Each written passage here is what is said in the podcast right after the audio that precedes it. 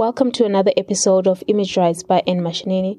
This is a monthly podcast about image rights, what image rights are, what they protect, and the contemporary issues that affect image rights today.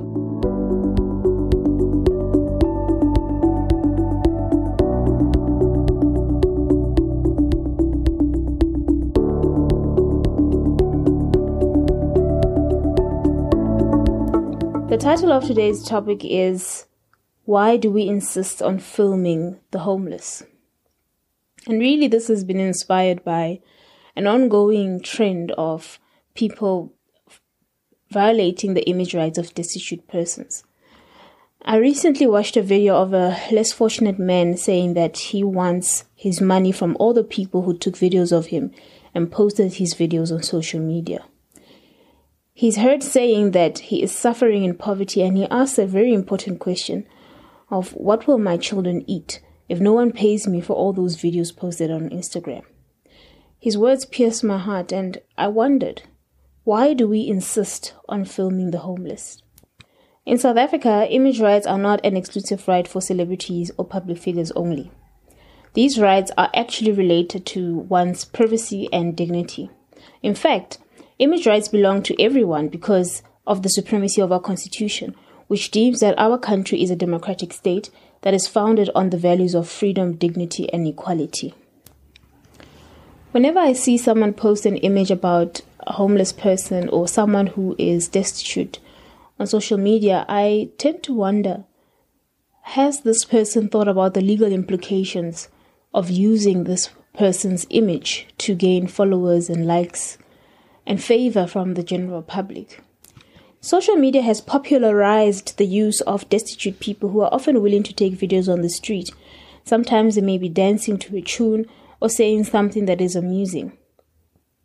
The problem with this practice is that it opens up these people's lives to the rest of the world to indulge and enjoy um, without even paying them for the exploitation of their image rights.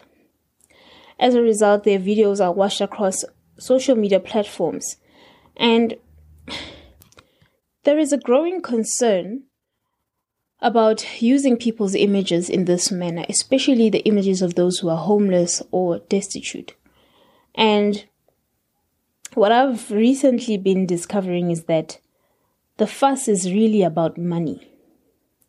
The social media culture has evolved to a point where user generated content produces income there's a lot more going on in the background when we see posts go viral and and when we see people on YouTube and TikTok posting images of themselves or videos of themselves and others in fact. And considering that we are in a, a, a very bad economy especially in south africa social media is a fine way to make some money. It would be foolish to assume that just because someone is homeless or begging for money in the streets, that they do not have human dignity and that they do not have image rights that protect the exploitation of their identity on the internet or in the public domain. Destitution does not deprive people of their image rights. In fact, I have thought about the way in which people make money on social media today, and I actually wonder if people's videos are used in a different kind of way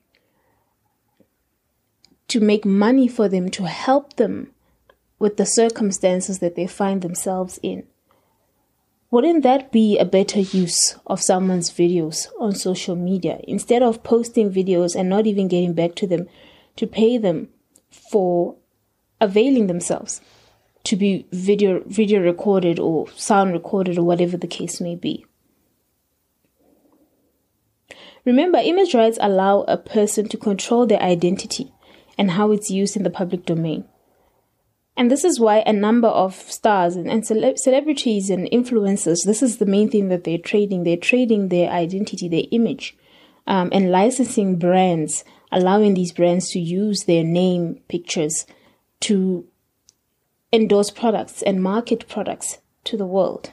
I've seen journalists who even report on the online news sites about incidents where homeless people are featured in a video um, that went viral on social media.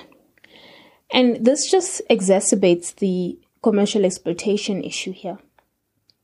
Because remember that online news agencies make money through marketing revenue. So every time someone reads that article, it increases the numbers the number of users who use that website and thus increases advertising revenue for that news agency.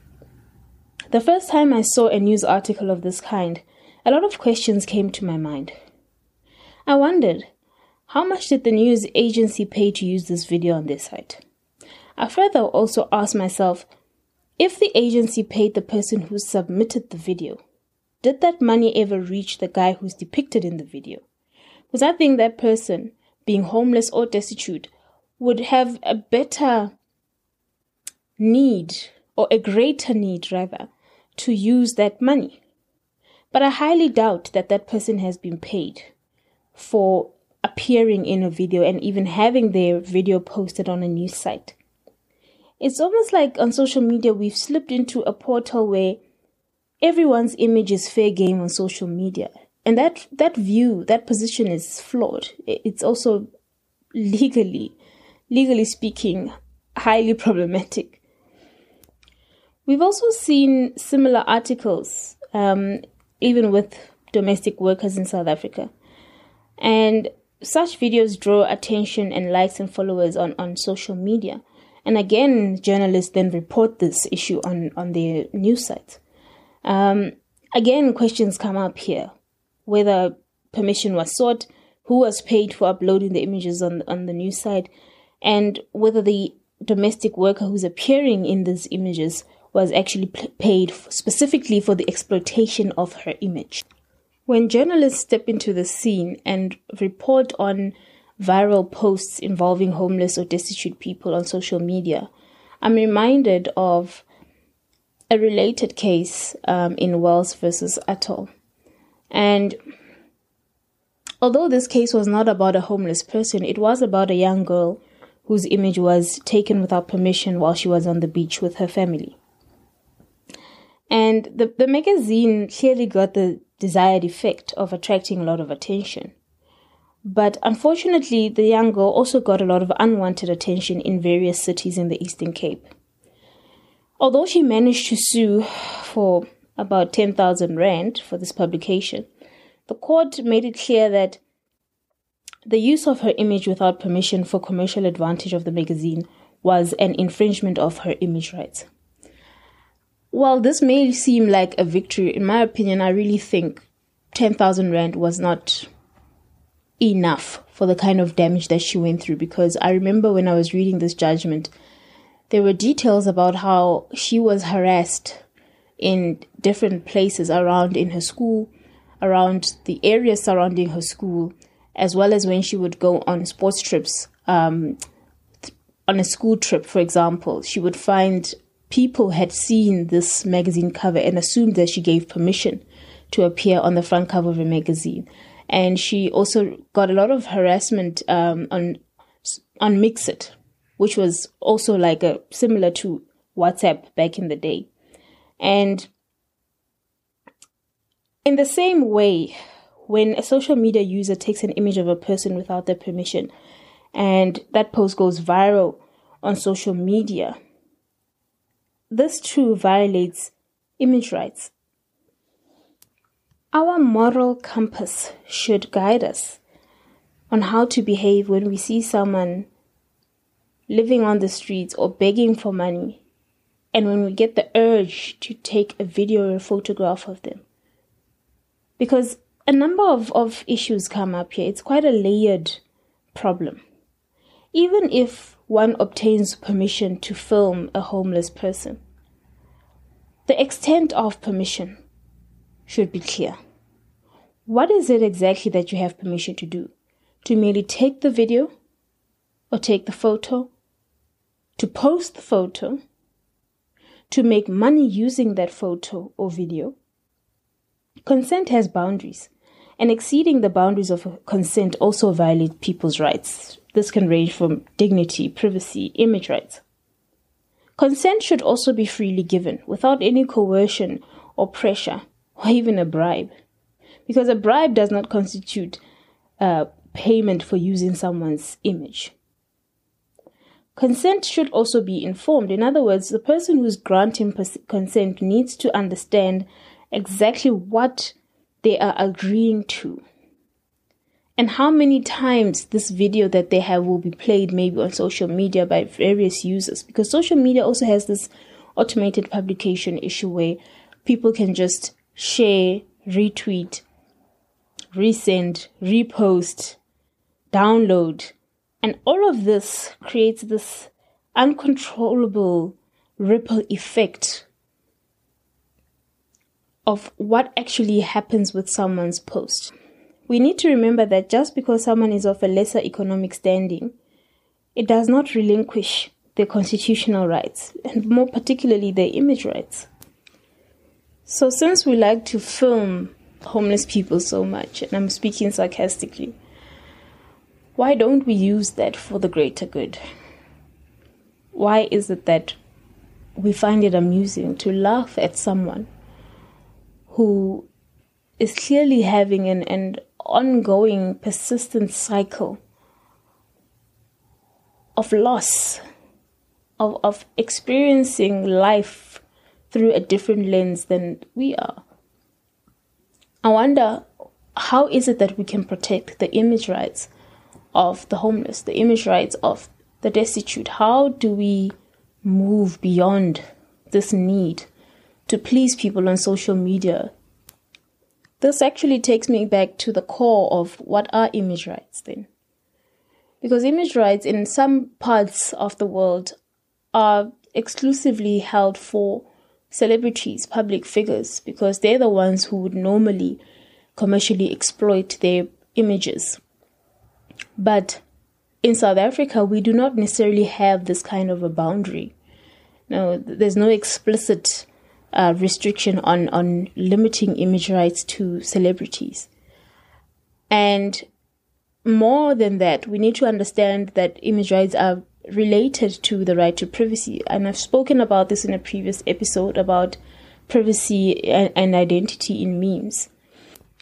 We need to be reminded that image rights are part of a bigger picture or a bigger, a broader umbrella of human dignity which is a constitutional right. And those those image rights are actually then protected under our constitution. So it is not for us to go out taking videos and pictures of homeless people and exploiting them anyhow on social media. It is also not for journalists to then perpetuate the problem by reporting on such matters because we need to ask ourselves what are the boundaries of freedom of expression then? the, the media privilege boundaries. Because if you consider what what kind of exploitation is taking place when one seeks to have a news article using someone's image without their permission, the question always comes up is this a, a public or a private person? And looking at someone who is homeless, it's very likely that this is a private person who deserves their privacy to be protected over and above the media's privilege to report on, on news. And thinking about this media privilege issue, I wonder is it really newsworthy to see a title that says, A homeless man seen dancing in a hospital? Is it really newsworthy? Thank you for tuning in. Remember, you can subscribe to this podcast or leave a review on this podcast. I'd love to hear your thoughts. Until next time, make sure you control your image rights. And remember, this podcast series is based on research supported by the National Research Foundation of South Africa, grant number 121887. But the views and opinions expressed in this series do not reflect the views and opinions of the National Research Foundation, its management, or its governance structures.